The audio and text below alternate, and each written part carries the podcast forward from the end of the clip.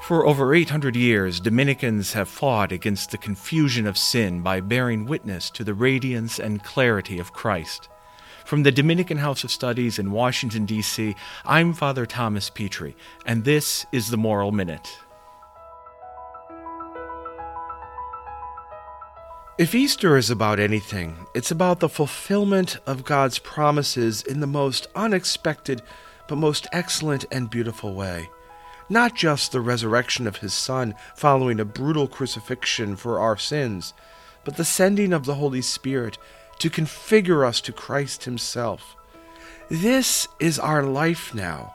Our life in this world is now marked not just by a confident faith in Christ and our own resurrection, but also a confident hope that because Christ has won his victory, we too will be victorious. Whatever may come our way, we too will be victorious in our trials and indeed over our sins, victorious in Jesus Christ. Christ has risen. He has risen indeed. Thanks for listening to our Easter series of The Moral Minute. We're already planning another series for later this year. To be the first to know when that goes live, be sure to subscribe at minute dot d h s dot e d u.